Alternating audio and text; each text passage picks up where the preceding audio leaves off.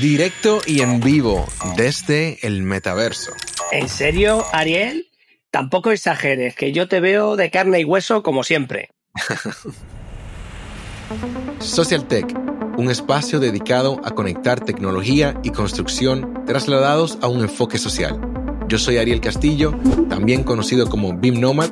Y yo soy David Barco, diario de un BIM Manager. Y si tienes curiosidad de cómo la tecnología impacta en nuestro día a día, este es el lugar adecuado. Esto es Social Tech.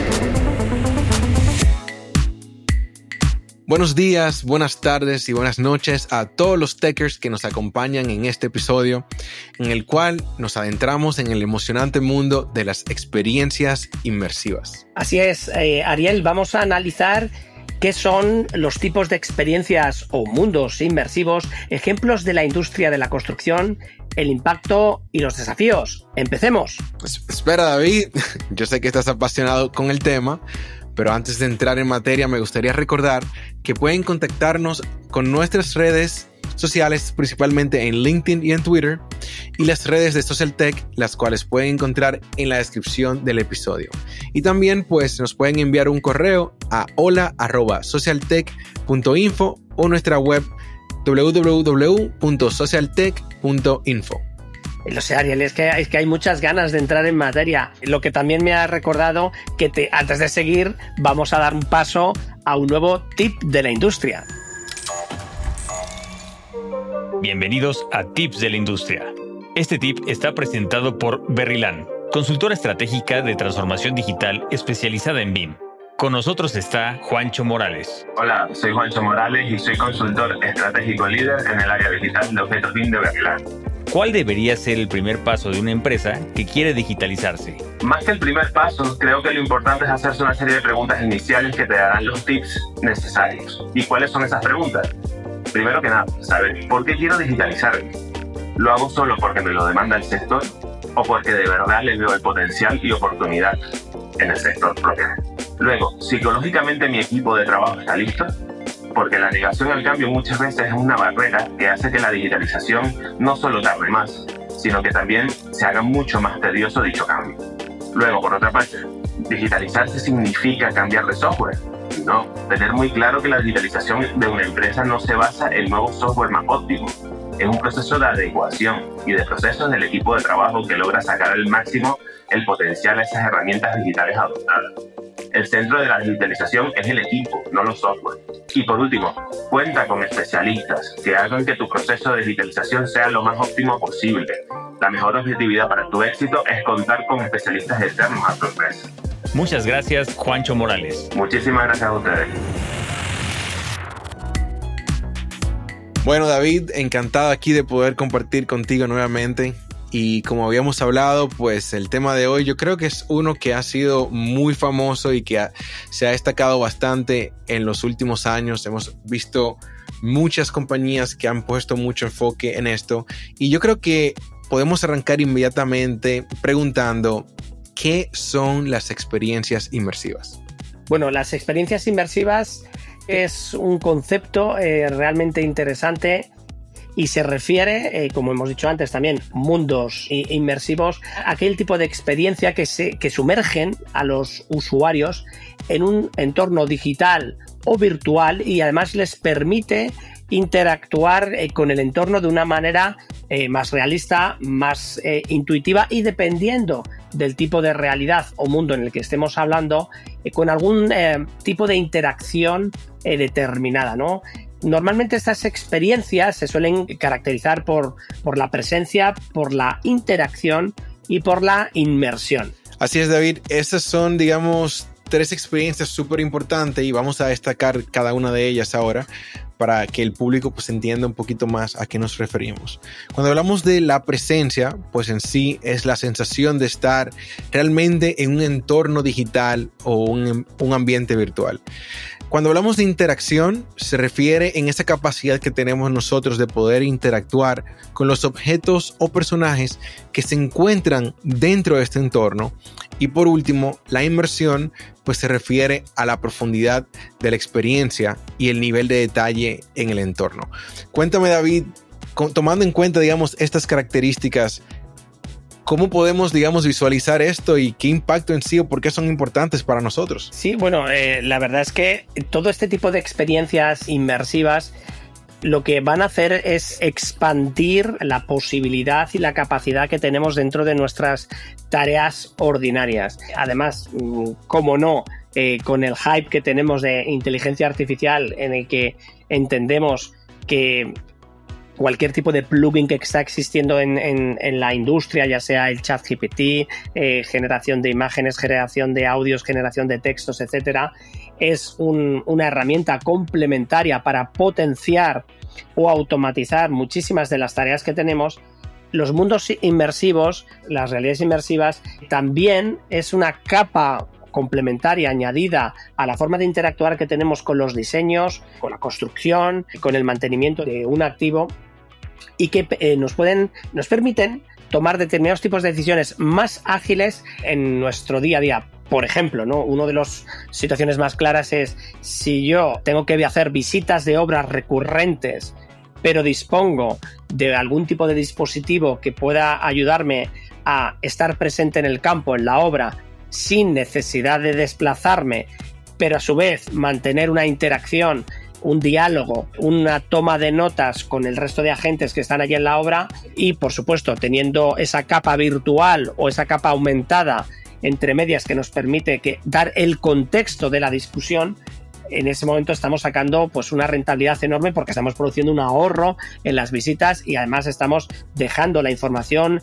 las notas en un entorno que seguramente tenga muchas marcas de trazabilidad. ¿no? Por lo tanto, creo que mm, esto es uno de los muchos ejemplos que, podríamos tener. Yo creo que también lo podemos entender si hablamos de las diferencias, ¿no, Ariel? De los tipos de experiencias inmersivas que podemos tener. Claro, eso es algo muy importante asociado con lo que mencionabas, David, porque tenemos, digamos, distintos tipos de tecnologías que están detrás de estas experiencias. Hablamos aquí de lo que podría ser la realidad virtual, la realidad aumentada y la realidad mixta, que son conceptos que necesitamos definir antes de, digamos, de, poder hablar de estos ejemplos que mencionabas y para que se entienda mejor este, este concepto.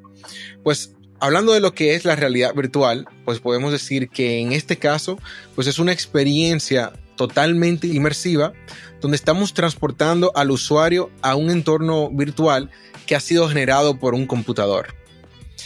En este espacio es cuando, digamos, estamos utilizando algún equipo que nos permite visualizar una construcción que no está realizada, poder visitar eh, un apartamento antes de que sea realizado. Entonces, esto ayuda bastante, digamos, para lo que es poder compartir una perspectiva de uno a uno con clientes que quizás no tienen esa capacidad de imaginación porque generalmente no trabajan en, en nuestra industria. Entonces se le complica un poquito más ¿Qué tal si podemos llevarlos a ese ambiente totalmente de un modo virtual que ha sido generado entonces en un computador?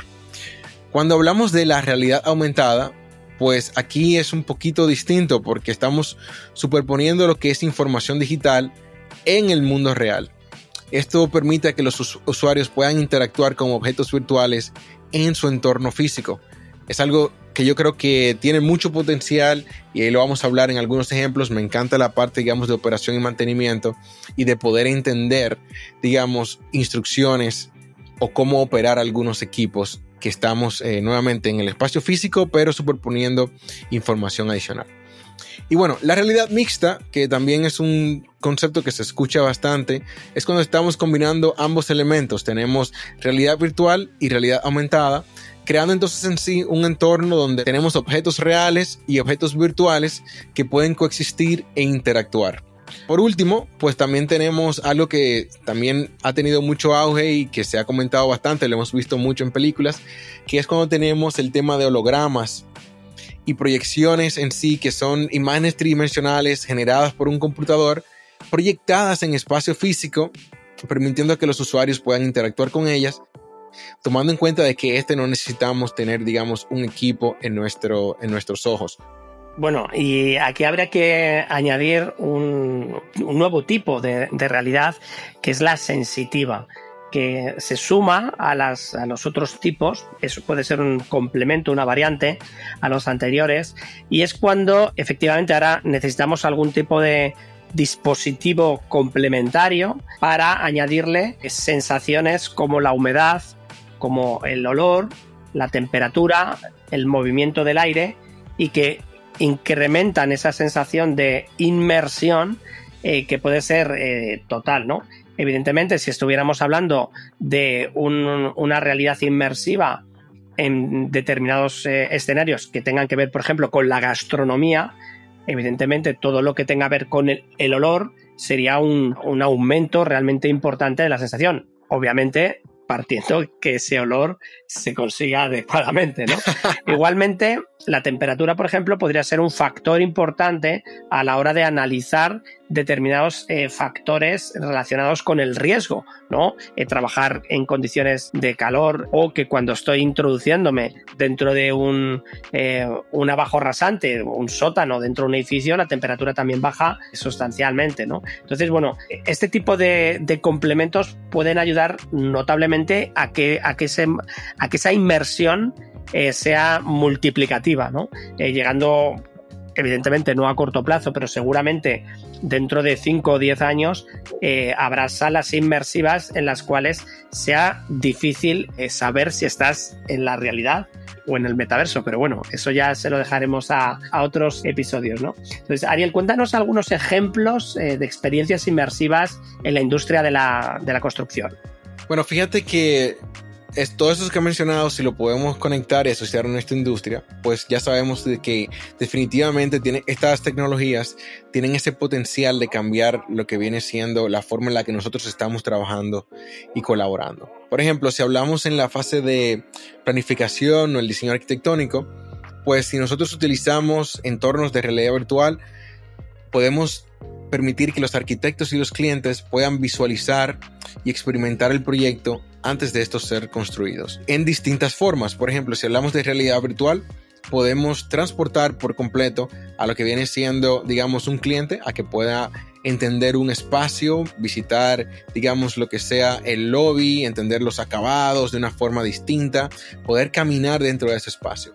Cuando hablamos de realidad aumentada, pues tenemos, digamos, la oportunidad en este caso de tener a un arquitecto donde simplemente escaneando lo que podría ser quizás un código QR en un plano en físico, tendría la oportunidad de en, un dispositivo poder visualizar un modelo 3D, pudiera, digamos, poder navegar en el proyecto sin necesariamente, pues, digamos, tener que utilizar un equipo adicional. Yo creo que ahí es donde entra, digamos, este potencial de quizás un maquetado virtual, ¿verdad? Poder compartir lo que viene siendo el proyecto de una manera distinta. Es que este es uno de los aspectos que creo que más va a cambiar nuestro entorno en el día a día, ¿no? Estamos en la transición, en ese momento en el cual, aún trabajando en muchos escenarios con modelos BIM, todavía siguen existiendo entregables en 2D, en DWG, PDF, DXF, etcétera, etcétera, ¿vale? Y estamos empezando a entender que hay otro tipo de entregables, ¿no? Yo puedo entregar una vista en tres dimensiones, eh, yo puedo entregar un recorrido virtual en Unity o en Engine Unreal o en un escenario en el que puedo recorrer yo tranquilamente con unos mandos eh, o con el propio móvil puedo moverme dentro de, este escenario y eso es un entregable más que estamos empezando a ver además del QR etcétera que, que has comentado antes ¿no? yo creo que es un tema interesantísimo lo que tú estás planteando porque yo creo que si bien es cierto de que los entregables que tenemos como industria han sido muy limitados muy definidos, digamos, por lo que normalmente se necesita para llevar a cabo un proyecto, ya sea por temas de permisos, simplemente por, digamos, entregar lo, lo mínimo. Yo creo que cuando hablamos de este tema de tecnología es entender cómo nosotros podemos potencializar el resultado de nuestro proyecto. O sea, pensando en, lo que viene siendo, yo no soy arquitecto, pero me imagino lo siguiente. Como arquitecto, tú quisieras poder transmitir esa idea a tu cliente, donde él puede entender realmente lo que tú estás visualizando. Y muchas personas no tienen la capacidad de ver un, un, entregable 2D o incluso un modelo en un computador y entender lo que eso significa.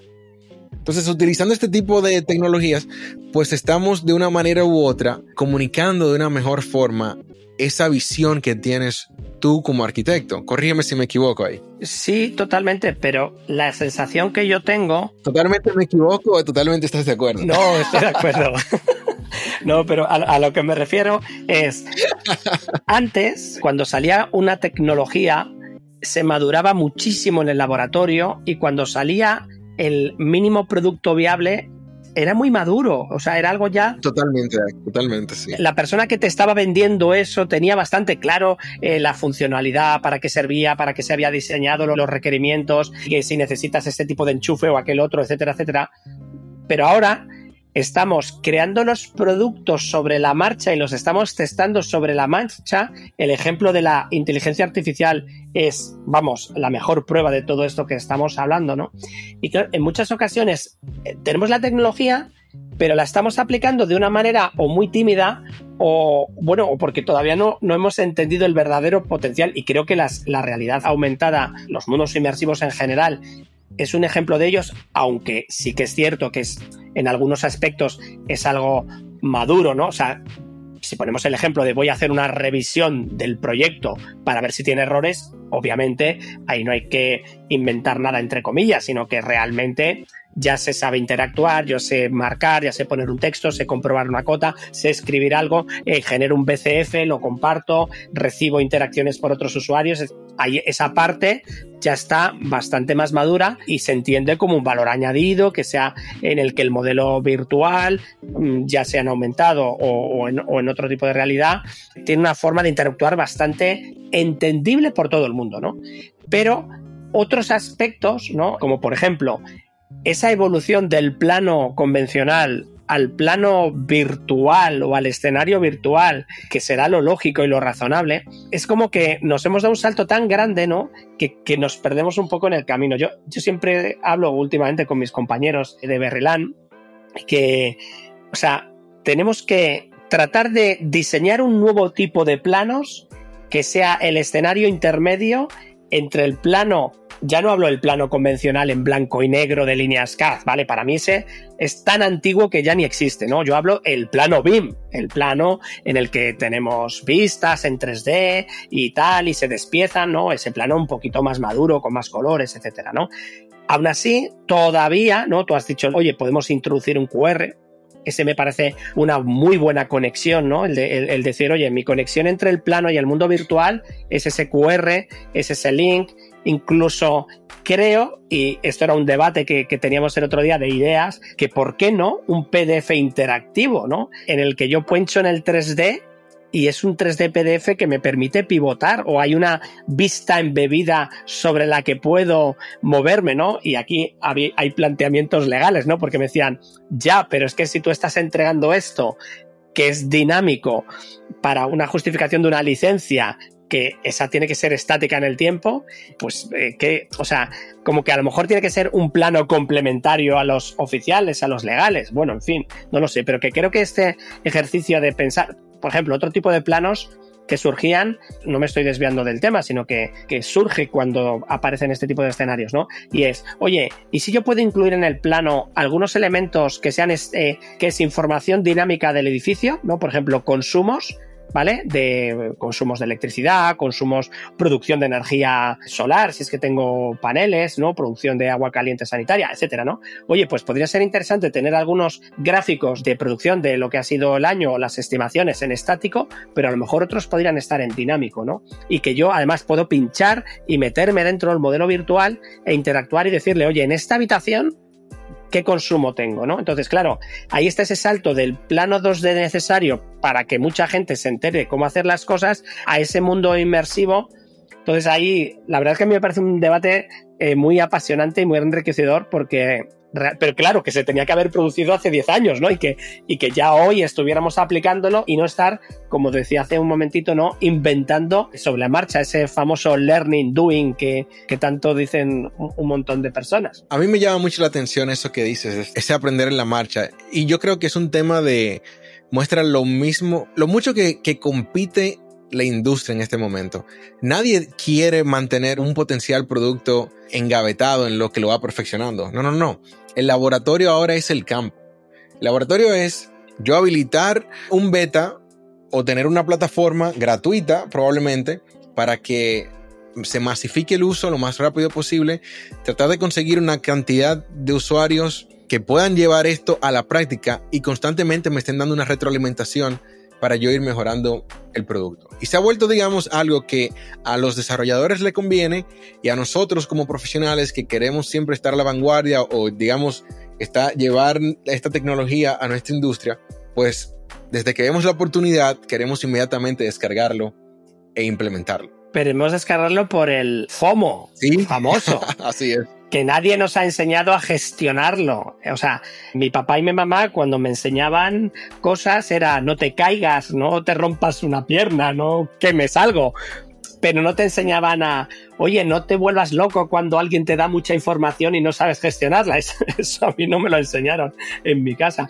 Pero creo que es algo que hay que empezar a enseñar a todo el mundo, ¿no? A los que tenemos hijos creo que es imprescindible para gestionar frustraciones, porque esto también eh, nos, nos, puede dar, o sea, si al final tenemos un hype elevado de la realidad virtual, la realidad aumentada, me da igual, y luego vas a un cliente, le enseñas esto y se te queda con cara de, vale, pues bien, claro, o sea, tú mismamente estás gestionando una, una situación muy positiva cuando realmente, pues a lo mejor el cliente le da un poco igual o a lo mejor le parece bien pero no con tanta énfasis que le queremos dar nosotros, ¿no? Con lo cual, creo que es una época muy bonita por la cantidad de opciones que existen, pero también los que estamos en primera línea de plano, y además es algo que creo que hemos repetido ya bastantes veces en el podcast, ¿no?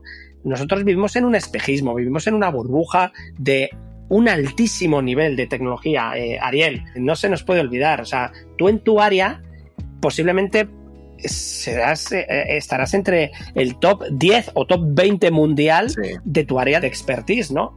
Igual que a lo mejor en mi parte, ¿no? Aunque no suene muy humilde decirlo, oye, pero en mi área de investigación, de innovación, de conexión tecnológica, de análisis holísticos, de prueba de software, de innovación, etcétera, bueno, pues también esa presencia en múltiples mercados, en múltiples sectores, me permite también tener esa visión que está bastante avanzada con respecto a la media del sector, ¿no? Entonces, a veces yo creo que nos, que nos pasamos de vueltas en intentar solucionar problemas que aún no existen, ¿no?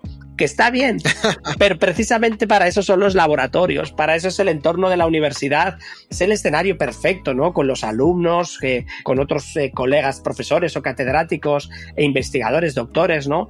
Esos son los escenarios de, de prueba y error, ¿no? No la propia industria, porque también eso insisto, puede generar bastante frustración. Y, hablando de frustraciones, pues, pues yo creo que es interesante, Ariel, que le demos un vistazo a los retos, ¿no? Porque al final, quieras que no, el avanzar en este tipo de tecnologías siempre tiene alrededor una serie de consideraciones que hay que tener en cuenta, ¿no? ¿Cuál crees tú que podrían ser los, los principales retos y consideraciones que deberíamos de mirar? Mira, antes de tocar los retos, yo quisiera volver un poquito a, lo que hablábamos, de, a finalizar esta idea de los ejemplos, que mencioné la parte de la arquitectura, pero que nos quede claro de que esto no es solamente beneficioso para arquitectos o diseñadores, sino que también a nivel de construcción se le toma, digamos, beneficios. Ya conocemos quizás el caso, o han escuchado ustedes, de personas que pueden llevar un modelo al campo para, digamos, dar ese seguimiento y, ver exactamente el avance que se tiene.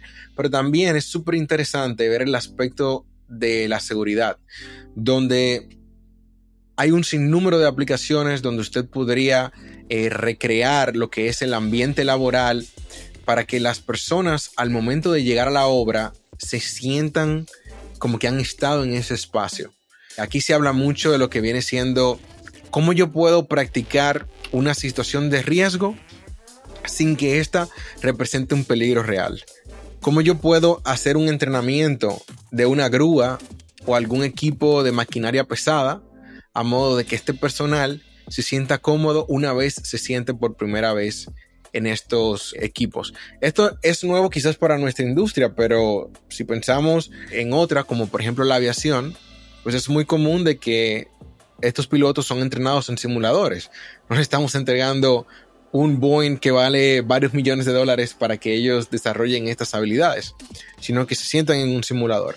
Y en la construcción se ha ido haciendo lo mismo, donde tenemos esa capacidad de poder recrear ese ambiente laboral para que ellos una vez se encuentren en su espacio, pues digamos ya tengan dominado ciertas habilidades. Y del mismo modo también en operación y mantenimiento, pues son, digamos, áreas donde se pueden beneficiar también tanto de la realidad aumentada como de la realidad mixta para lo que viene siendo, digamos, la reparación de edificaciones, saber el estado actual de, de una edificación, etcétera. Así que simplemente quería como hacer, digamos, ese cierre ahí de lo que son algunos ejemplos para que cada quien, digamos, dependiendo de su área, se pueda visualizar utilizando la misma. Y ahí hablamos entonces de, como dice David, lo que son los retos. No sé si quieras tú iniciar, porque ya yo hablé entonces bastante ahí. Sí, nada, nada, nada. Yo ya sabes que me quedo aquí embobado escuchándote. Es que hablas también, Ariel. Pero bueno, continuando con la parte de los retos y consideraciones, creo que, pues, evidentemente, uno, uno de los aspectos más, más importantes es el costo de implementación, ¿no? No tanto por el tema de los dispositivos, porque quizás es algo que ha cambiado radicalmente en los últimos años. ¿no? Por mi parte, yo tengo una cercanía bastante grande con, con estos temas a través de un partner tecnológico que es VT Platform, que luego volveremos a citar porque son uno de los grandísimos referentes y he podido escuchar, ¿no? Cómo pues, los dispositivos, que los, los, primeros prototipos accesibles por las empresas, pues rondaban los 6.000 dólares en un momento dado, ¿no? No hablo de los primeros que salieron al mercado, que quizás solo pudieran acceder grandísimas empresas, sino ya los productos de relativo consumo. En ese sentido, claro, 6.000 todavía era un número importante, ¿no? Pero inmediatamente, o sea, al poco paso ya aparecían dispositivos de 3000, ¿no? Fijaros un salto de, de, casi un 50%, ¿no? Empezó ya posiblemente, ¿no? Hace 7, 8 años a haber un incremento notable desde la HoloLens. Tampoco quiero citar algún dispositivo porque sí que es cierto que os dejaremos en las notas del programa un enlace al blog de Diario Big Manager donde expusimos dispositivos y, muchísimas referencias en este sentido en otro momento, ¿no? Pero de repente aparecen las Oculus Quest primera edición y ya pega un salto casi a la mitad de 3.000 dólares, ¿no? Eh, con dispositivos de, de mil y pico. Y ya cuando llegan las Oculus Quest 2, de repente se hace 100% accesible por todo el mundo con dispositivos que parten de 250 euros, 300 dólares aproximadamente, ¿no? Es decir, que en un, en un paso de menos de, de 10 años ha habido casi una bajada de precios de casi 20 veces, ¿no? Que es algo realmente extraordinario. Bueno, no es nada mágico, al final es lo que suele ocurrir cuando pasas de que esos dispositivos los utilicen los 5% eh, de early adopters pues has llegado a la curva, a la meseta de la productividad, donde ya el 50% de la población lo utiliza o lo conoce de una manera ordinaria, ¿no? Entonces, en ese sentido, esos costes se han reducido sustancialmente a nivel de dispositivos. Pero aquí posiblemente esté uno de los mayores retos si lo relacionamos con que sería la parte financiera, ¿no? Y es, una cosa es que tú tengas el dispositivo y otra cosa es que sepas utilizarlo de manera adecuada, con un caso de uso real que te esté aplicando en tu día a día y que le saques una rentabilidad porque lo has incluido dentro de tus procesos de diseño, visitas de obra, mantenimiento, como decía antes Ariel, ¿no? Y ahí sí que es necesario hacer una inversión de tiempo razonable con eh, tus horas de trabajo, las horas de compañeros, en pensar en rediseñar ese nuevo proceso que existe ahora y que hace, hace unos años ni siquiera nos lo imaginábamos, ¿no? Y que en algunos casos puede ser complejo, complejo de dibujarlo, ¿no? Y yo hablo de experiencias propias, ¿no? Es decir, ahora mismo estamos haciendo hasta cinco proyectos piloto de realidades inmersivas y en todas ellas nos está costando muchísimo el acostumbrarnos a las nuevas formas de hacer las cosas. Yo ahora llego al edificio, al solar, antes sacaba la cámara de fotos, hacía unas fotos, hacía un vídeo y me iba. Ya está, ya he terminado, ¿no? Y nadie me tenía que explicar cómo hacía el ángulo de la foto o... Ah, eso ya lo sabemos muy bien, ¿no? Pero con unas gafas de realidad virtual o con un dispositivo que es una tablet, ¿eh? un iPad Pro que ya viene con tecnología LIDAR y que ya además me escanea, en fin, que ya es un dispositivo potente para tener este tipo de interacciones, nadie te enseña cómo interactuar con la realidad aumentada. Es, eh, parece muy fácil y yo me siento como un niño pequeñito interactuando de estas formas, ¿no? Hasta que llega alguien que sabe un montón, no, hombre, hombre, ¿qué haces así? No, no apuntes, no, no utilices el ancla de esta manera, no hagas zoom, pero qué bruto eres, tal. Bueno, pues esa forma de aprender es muchísimo dinero, ¿no? En horas de trabajo, ¿eh? evidentemente, entre, unos años habrá naturalizado y todo el mundo ya ese reto se habrá diluido en los casos de uso del día a día. ¿no? Eh, ¿Qué otros retos eh, relacionados con los datos crees que es importante, Ariel? Bueno, aquí ya esto también es un tema, digamos, un poquito complicado, porque cuando hablamos de datos, sabemos de que hay preocupación en lo que viene siendo la seguridad de estos mismos, ya que estas tecnologías recopilan mucha información y almacenan comportamientos de los usuarios y las interacciones que tienen en el entorno virtual. Entonces, la pregunta aquí es, ¿quién es dueño de esta información? ¿Son los usuarios? ¿Es la compañía que desarrolla la plataforma? Y creo que ahí sí se puede crear, digamos, una discusión bien amplia. Solo que yo creo que obviamente muchas personas se van a emocionar y no van a pensar en esto, David, sino que este es un problema que surge ya cuando ya está masificado el uso del mismo. Pero nuevamente es importante entender que todo lo que usted está haciendo, por ejemplo, en este caso del MetaQuest Pro, está traqueando exactamente dónde tú estás mirando. Entonces, nuevamente, ¿es eso un problema o no? Y ahí es donde comienzan a, entrar ese aspecto de, privacidad. Quizás tú decir, bueno, que me traquen dónde están mirando mis ojos, quizás no es un problema. Claro, pero cuando lo colocamos en un contexto, entonces ahí cambia por completo. Esto, vamos, este fin de semana estaba con unos amigos en el parque jugando y bueno, ¿quién, ¿quién, no hace una foto de los niños jugando? Evidentemente, pues cuando hay niños pequeños y estas cosas, siempre preguntas, ¿no? A los papás eh, y a las mamás, oye, ¿os importa que haga una foto? Normalmente, como somos todos conocidos, todo el mundo te dice, sí, claro, no. Hombre, doy por hecho que no, va, no vas a tomar la foto y la vas a poner en todas las redes sociales del mundo, sino que vas a hacer un uso adecuado, ¿no?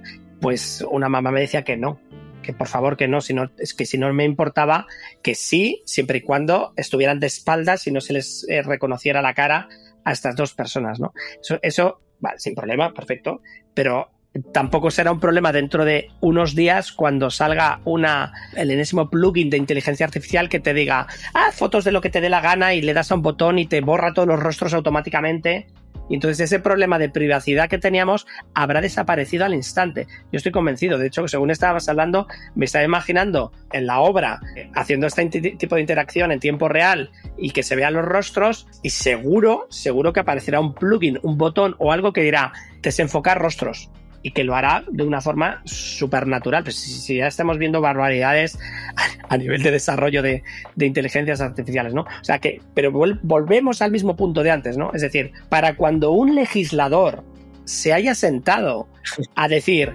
oye, tenemos un problema con la realidad virtual, la realidad aumentada y esta interacción tan dinámica que existen con la protección de datos. Claro, la protección de datos diseñada hace 10 años, ¿no? Entonces, venga, va, vamos a solucionar este aspecto, venga, ponemos este artículo, ponemos esto, tal. Cuando le den al botón de publicar, ya estaremos en otra historia completamente diferente de, con, el, con, la velocidad tecnológica a la que vamos, ¿no? Yo espero y deseo que haya una inteligencia artificial que vaya adaptando la legislación a una velocidad mayor a la que tenemos, porque este aspecto de los datos, eh, o sea, de momento nos estamos sorprendiendo, bueno, sorprendiendo, y también llevándonos sustos gordos cuando alguien hace un uso abusivo de los datos y se conoce, ¿no? Porque usos abusivos de los datos habrá todos los días, lo que pasa es que no nos enteramos, ¿no? Pero cuando sale el, caso de Cambridge Analytics con, con, el tema de Facebook, las elecciones corrompidas y todo este tipo de cuestiones, claro, es algo tan escandaloso que, bueno, pero eso, ojo, en el día a día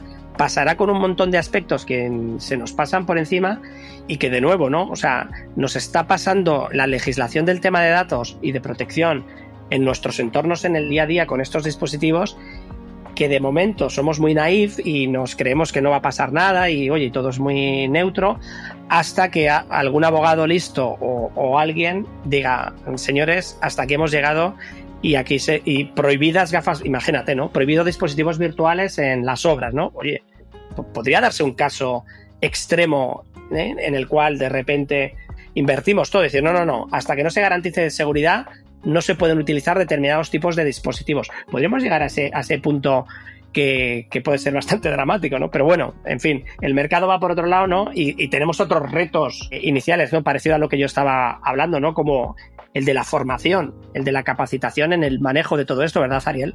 Sí, mira, de hecho me, gusta mucho que lo hayas resaltado porque yo sé que cuando hablaste de costos hiciste esa conexión también, pero es importante destacar que la capacitación como tal es uno de estos retos y consideraciones que tenemos que tomar en cuenta, porque superar esa brecha digital y garantizar que los empleados estén capacitados para que utilicen estas tecnologías, pues definitivamente es algo que va a estar en nuestra cabeza constantemente. Es importante que proporcionemos lo que viene siendo una capacitación necesaria para que todos los miembros del equipo puedan aprovechar al máximo estas experiencias inmersivas y puedan en sí contribuir al éxito del proyecto. No es sorpresa para ustedes lo que han utilizado, digamos, realidad virtual con algunos clientes, que el hecho de llevarlos a ese espacio digital no es tan sencillo es colocarle las gafas, asegurarse de que está enfocada la imagen, de cómo se mueven, de cómo se transportan de un espacio a otro, de cómo, por ejemplo... Hay gente que no quiere ponerse las gafas porque se marea o porque sabe de un amigo que se mareó un montón. Entonces dice, no, no, no, no, yo no, no las quiero, no las quiero. Porque tienen un poquito de reacción en ese sentido, por alguna mala experiencia de, algún conocido. Claro, y entonces nuevamente esa parte de cómo yo me muevo, cómo yo coloco una nota, todo eso pues es un proceso. Entonces, tanto interno con tus empleados como con personas externas para que puedan disfrutar la experiencia y que eso se transforme en lo que viene siendo éxito del proyecto. ¿Qué más, David, crees que podría ser otro reto? Sí, está muy relacionado con el anterior, ¿no? Y es el tema de la resistencia al cambio, ¿no? Tanto de las empresas como de las personas del sector de la construcción, pero esto es global, ¿no? No solo es específico de, un sector determinado. Hay mucha gente que le, le cuesta, le cuesta adaptarse a estas tendencias y a estos cambios en el mercado y esperan a que exista alguna entidad, alguna referencia que les ayude a anclarse a ellas, ¿no? Por decir, oye, mira, como, como ya hemos visto a esta persona y esta persona es famosa ¿eh? y lo hace, pues ya mm, le sigo, ¿no? Aunque no es el mejor ejemplo, ¿no? Si recordamos lo que pasó con temas de criptomonedas y famosos, pero que sí que es cierto que para muchas empresas y profesionales esperan a que sea otro el que empuje y luego ya me sumaré al cambio un poco más adelante, ¿no? Pero yo creo que respecto a esta resistencia sería importante destacar que cuando hablamos de las nuevas metodologías y tecnologías que existen en el sector de la industria, de la construcción, evidentemente la metodología BIM ha sido una de las que más potencia ha dado y sobre todo que más claramente se ve el valor añadido que está incluyendo dentro de los proyectos, construcciones o, mantenimiento que, que realizamos. ¿no? Pero que esta ha sido la punta del iceberg que acompaña a otros procesos, a otras tecnologías, a otras capas, eh, llamémoslo como, como queramos, ¿no? Y en este sentido, hay algunas que es que son indiscutibles, ¿no? Es decir, hacer, por ejemplo, procesos de escaneado de la realidad física, ¿no? Para luego compararla con la realidad virtual, es algo ya que en muchos entornos es algo natural, es un proceso continuo que aporta un valor extraordinario, ¿no?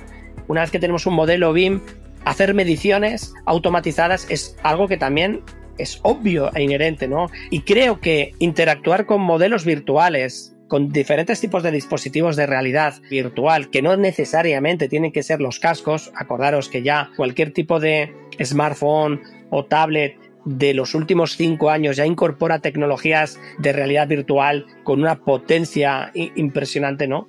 Pues eso también es algo sobre lo que tenemos que apoyarnos porque está demostradísimo ya por estudios, por doctorados, por tesis, etcétera, que aportan un valor real y tangible en la mejora de los procesos de lo que deberíamos de llamar la industrialización, la transformación digital del sector de la construcción y en general, como decimos, de todos los sectores, ¿no? Entonces, por aterrizar y cerrar este apartado con algunos datos eh, concretos, vamos a traer algunas referencias relacionadas con hardware y con software, aunque Ariel, que me está haciendo señas como loco, dime, Ariel, dime, dime. Yo quiero finalizar con una consideración muy importante, David, que para mí es, digamos, un problema latente, no solamente con este tipo de tecnologías, sino en general, y es que hay que gatear antes de caminar y hay que caminar antes de correr. Si usted quiere tener una buena implementación de realidad virtual, necesita modelar muy bien. Y hasta que nosotros no rompamos esa barrera que tenemos en cuanto al modelado de calidad, pues obviamente no deberíamos querer sacar el máximo provecho a lo que viene siendo realidad virtual porque consume un modelo. Y ese modelo tiene que ser un buen modelo, no solamente arquitectónico, sino también de otros sistemas. Entonces, si bien es cierto que queremos utilizar y maximizar el uso de estas tecnologías, hay que tomar en cuenta de que muchas veces el ir lento nos permitirá a nosotros ir más rápido eh, en lo adelante. Y con eso, David, yo creo que sí, que ya es tiempo de que hablemos de lo que quieren los escuchas, que son soluciones tanto de software y hardware que pueden encontrar en el mercado.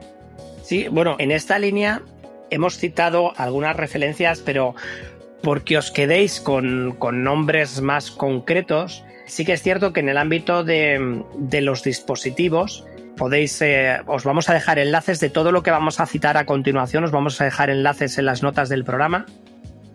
Y sí que es cierto que pues todos los modelos y casi todas las empresas tecnológicas del mundo de telecomunicaciones han sacado unos dispositivos de realidad virtual realmente importantes, ¿no?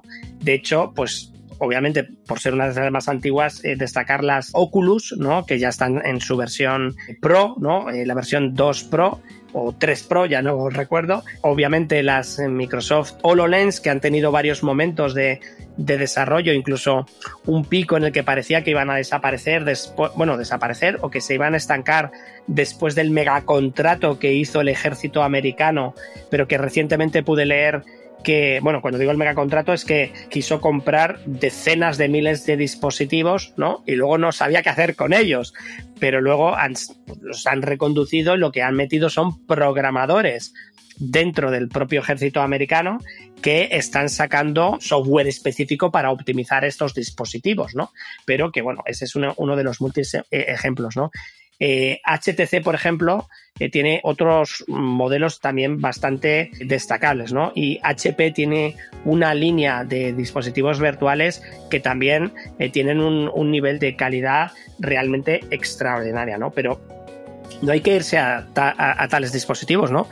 Os recuerdo que, como hemos citado hace un momentito, cualquier persona que tenga una tablet o un smartphone de no más antigüedad de 5 años ya tiene, vamos, en el 99% de los casos, la tecnología implantada dentro de su dispositivo Android, dentro de dispositivo iOS, con capacidad de manejar entornos virtuales de más o menos potencia. ¿no? Evidentemente hay algunos dispositivos de más reciente generación, ¿no? De hecho, los iPad Pro, desde creo que era el iPhone 12 o, o similar o equivalente, ya tienen implementada la tecnología LIDAR que además de permitir escaneados, también permite o le da mucha más precisión a todo el tema de las interacciones con los mundos inmersivos. ¿no? Ariel, ¿qué otras referencias eh, podrías comentarnos? Bueno, yo quisiera aquí hacer un, un reconocimiento al difunto Google Glass, que fue el proyecto que probablemente puso esto en la tierra, ¿verdad? Y que a pesar de que fue un fracaso, pues no se dejó de hablar de lo que podría ser el impacto de la realidad aumentada. Entonces yo creo que es importante resaltar ese caso. E, en el caso que mencionaste de los Oculus, eh, tomar en cuenta de que su, la compañía madre que viene siendo Meta, anteriormente conocida como Facebook, ya le cambió el nombre por completo. Entonces los equipos ahora se conocen como el Meta Quest o el Meta Quest Pro. Y también me gustaría agregar en lo que mencionabas, David, sobre el HoloLens, de que sigue siendo un equipo de costo elevado, ya que son unos 3.500 dólares y realmente pues no es accesible, digamos, para todo el mercado, pero los que quieran trabajar en el tema de realidad virtual, con un Meta Quest estamos hablando de que el precio de acceso son, por lo menos en Estados Unidos, unos 400 dólares. Y bueno, en el mundo del software, pues hay muchas soluciones. Aquí podemos hablar, por ejemplo, de The Wild, que es una compañía anteriormente conocida como Iris VR, cambiaron su nombre y entonces luego fueron adquiridas ahora por Autodesk.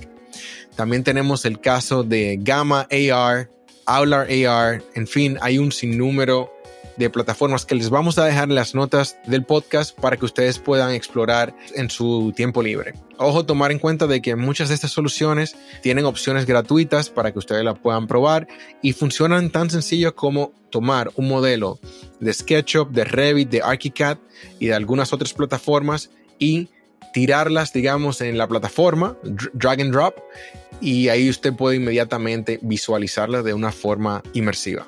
¿Qué te parece, David, si nos compartes algunas compañías? Sí, bueno, a nivel de compañías, bueno, la verdad es que si yo tuviera que hablar a nivel mundial, me iba a perder rápidamente, porque he de decir que a nivel de, mercado global estoy bastante, bastante perdido con, con las referencias. Aunque creo que con las referencias que tenemos en el ámbito de español es, es más que suficiente, ¿no? De, de, hecho, de hecho, una de las personas grandísimas referentes en este sentido es la que nos va a acompañar en estos episodios especiales, que es, no sé si decir el nombre, porque luego, luego Ariel me va a regañar, pero vamos, voy a decir la empresa, la empresa a la que representa, eh, que es Gessler, tiene un departamento impresionante de metaverso, realidad virtual, realidad aumentada, realidad mixta, realidad sensitiva. Pero bueno, yo creo que nuestro invitado nos va a hablar muchísimo mejor de todo esto. Yendo a terrenos un poquito más cercanos, posiblemente una de las empresas referentes en el sector de la construcción sea VT Platform, que nos habéis oído muchísimo hablar de ella es un partner tecnológico de Berrelan, pero también es un conocido eh, tanto de Ariel eh, como nuestro ecosistema Berrelan, con Channel, con Socialtech, etcétera, pero porque realmente es alguien que está siempre tirando de la industria de una manera muy generosa y que por eso hace que empresas afines estemos muy cerquita de ellos porque nos enseñan mucho, nos, nos dan bastante material de aprendizaje y de ver cómo evolucionar y de, verdad que esta gente ha inventado sobre la marcha todo lo que estamos viendo ahora mismo que otras empresas parecen que lo hacen facilísimo, ¿no? Pero vamos, en estas líneas hay otra empresa que no deja de ser por entenderme, esta sí que es algo más global, que es Virtual VM o VMware que es una empresa del País Vasco que hace procesos de virtualización a nivel global en inmersiones físicas que, estabas comentando, Ariel, hace un momentito, ¿no? Disponer de un espacio físico en el cual eh, se introducen ingenieros o, bueno, o técnicos para visualizar todo un entorno virtual dentro de una nave sin obstáculos o por lo menos con obstáculos controlados eh, de grandísimas dimensiones en el que poder analizar el proceso que te dé la gana, ¿no? El montaje de un coche, la desmantelación de una central nuclear o el mantenimiento de una depuradora de agua, ¿no? Entonces, en esta línea, bueno, hay, hay otras empresas también que la verdad es que nos parece muy, muy interesante la trayectoria que tienen. Y, por ejemplo, la empresa Inmersia, también que tiene poquitos años, la empresa Metabim, que a lo mejor no suena mucho, pero que si os hablo de BIM 6D, es una empresa que está especializada en, temas de gemelo digital y que va como 10 años por delante del resto del sector, ¿no? Con, su responsable Fernando Morales al, frente, ¿no? Que tiene pues esa rama, es, es, una empresa completamente nueva que se llama Metabim. También desde una ingeniería española que se llama TIPSA tienen un departamento bastante importante de metaverso y de hecho hemos visto, bueno, metaverso en realidad eh, mundos inmersivos que les hemos visto eh, muy activos eh, tanto en redes sociales, especialmente en LinkedIn, con participaciones en congreso, en congresos mostrándonos, de hecho hicieron un hackathon especializados en este tipo de tecnologías realmente interesante, ¿no?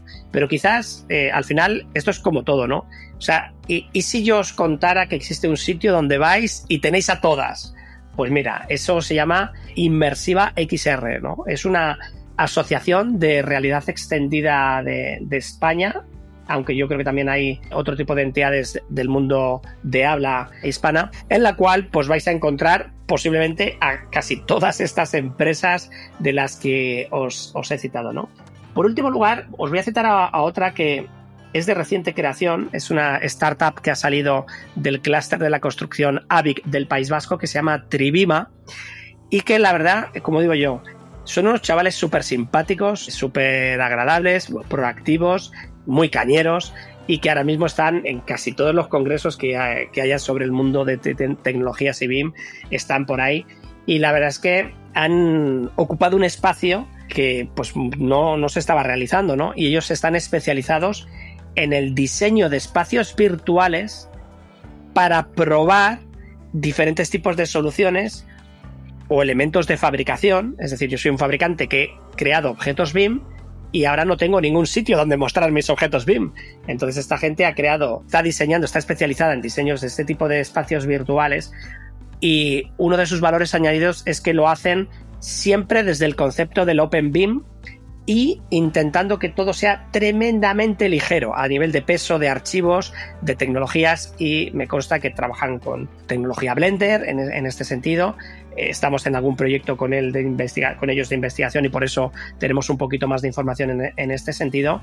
Y lo más divertido de todos, ¿no? Ellos te muestran con cualquier móvil, ahí lo interesante es que no tienen que tener una potencia determinada, sino que con cualquier tipo de dispositivo en la página web es, oye, mira, estás en un portal de un edificio, estás en una vivienda y quieres ver cómo te quedan los, el nuevo mobiliario, los nuevos eh, sofás que te has comprado, etcétera, etcétera. Pues mira, de una manera muy sencilla, te, voy a enseñar, pim pam, pim pam, y te lo, o sea, y te lo muestran todo de una manera que parece súper sencillo, ¿no? Entonces, creo que es interesante que en este ecosistema de empresas y de tecnologías venga alguien, primero con una mentalidad muy fresca y sobre todo haciendo cosas que rápidamente se encienden, porque es justamente uno de los retos que teníamos y que hemos hablado, que hemos puesto énfasis en él, Ariel, antes, de que a veces cuesta aterrizar estas ideas, ¿no? Entonces, este ejemplo es bastante interesante. Termino con dos empresas, pero ya me doy el salto a, la parte de educación, ¿no? Es decir, si quisiéramos desarrollarnos en, en este ámbito, por lo menos en el ámbito hispana hay dos empresas que destacan. Una de ellas es 24 Studio Lab, una, entidad educativa bastante, bastante interesante, especializada en BIM y en BID desde hace bastante tiempo. Y por otro lado, ya me habéis oído hablar de Boutique de New School, que tiene una rama dedicada a la parte de infoarquitectura y a los mundos inmersivos, que es brutal, no solo en la calidad docente que tiene y en los ponentes, profesores y directores que tiene, sino que también tiene una rama de innovación y de investigación realmente importante. De hecho, mucha gente no lo sabe, ¿no? Es que Boutique de New School nació desde, desde el mundo de los mundos inmersivos, ¿no? Fue como el primer germen, las primeras acciones que realizó se dieron en ese ámbito que luego se fue expandiendo y hace muy poco tiempo, ¿no? En marzo de 2023 hubo un congreso bastante importante del metaverso en Madrid, en la nave, y eh, allí estuvieron presentes mostrando muchísimas de, los trabajos que hacen los alumnos dentro, dentro de Boutique y que consiguen premios internacionales y no está de más felicitarles porque están dentro de las 10 empresas de educación a nivel mundial más destacadas por número de alumnos premiados. Así que bueno, recordad que todos los links y referencias que os hemos comentado, ¿no? Y algunas más que, tampoco hemos entrado porque si no sería muy largo el episodio, os lo vamos a dejar en las notas del programa y por supuesto en, la página web de www.socialtech.info en el artículo habitual que publicamos en, en nuestra web cada vez que terminamos. Ariel, ¿quieres complementar alguna cuestión más? No, no, básicamente eso, que me encantaría de que puedan acceder a nuestro sitio web para que busquen estas plataformas que están ahí, porque nuevamente un episodio, pues obviamente no es suficiente para poder compartir pues todas las opciones que hay en el mercado. Bueno, y, antes de que empiecen a sonar todas las alarmas, ¿no? Porque creo que ya nos han, nos han regañado tres o cuatro veces los productores porque nos hemos ido ya de nuestros 40 minutos, que es lo que intentamos que sea de media eh, los, episodios o, un poquito menos, ¿no? Bueno, yo creo que lo que vamos a hacer es dar paso definitivamente eh, a hablar, a seguir hablando de, este tema y para ello, como ya os hemos insinuado eh, antes un poquito, hemos traído a un verdadero y maravilloso experto en la materia y para mí es un verdadero placer eh, dar la bienvenida a... Epa David, no me digas que nos vas a cortar el episodio sin decirme quién es el invitado. Pues sí, Ariel, lo vamos a dejarlo así, en suspenso, con misterio, pero no obstante, aquí les dejamos un avance del episodio que viene honestamente no sabía quién era Gessler, siendo la empresa más grande, pero no lo conocía. A, mí me tienes que disculpar que yo tampoco lo conocía hasta que la afectaste tú. Disney, Netflix, LinkedIn, Apple, Microsoft, y me dice, ¿puedes durar media hora? Todas son clientes nuestros. ¿Cómo un ciudadano a pie podría recibir algo de una empresa como la vuestra? Estoy acostumbrado a venir del mundo de emprendimiento y que vendes o no comes. Cuando me dice, tranquilo, chaval. Al final del mes comerás. Digamos que soy un actor frustrado. Bueno, yo personalmente no me aguanto, pero ya tenemos que finalizar. No obstante, yo quisiera recordarles que tenemos nuestras redes sociales para seguir en contacto a través de LinkedIn, Twitter y nuestra página web. Así que por favor recuerden apoyarnos en las distintas plataformas en las que estamos, dándonos un like, cinco estrellas y compartiendo con sus colegas, familiares, nuestro podcast para así poder seguir creciendo en comunidad y aprendiendo y creciendo como industria. Nos vemos en el camino de los datos. Adiós, goodbye, agur. Edición y mezcla Raúl Núñez. Supervisión de audio Luis Huesca.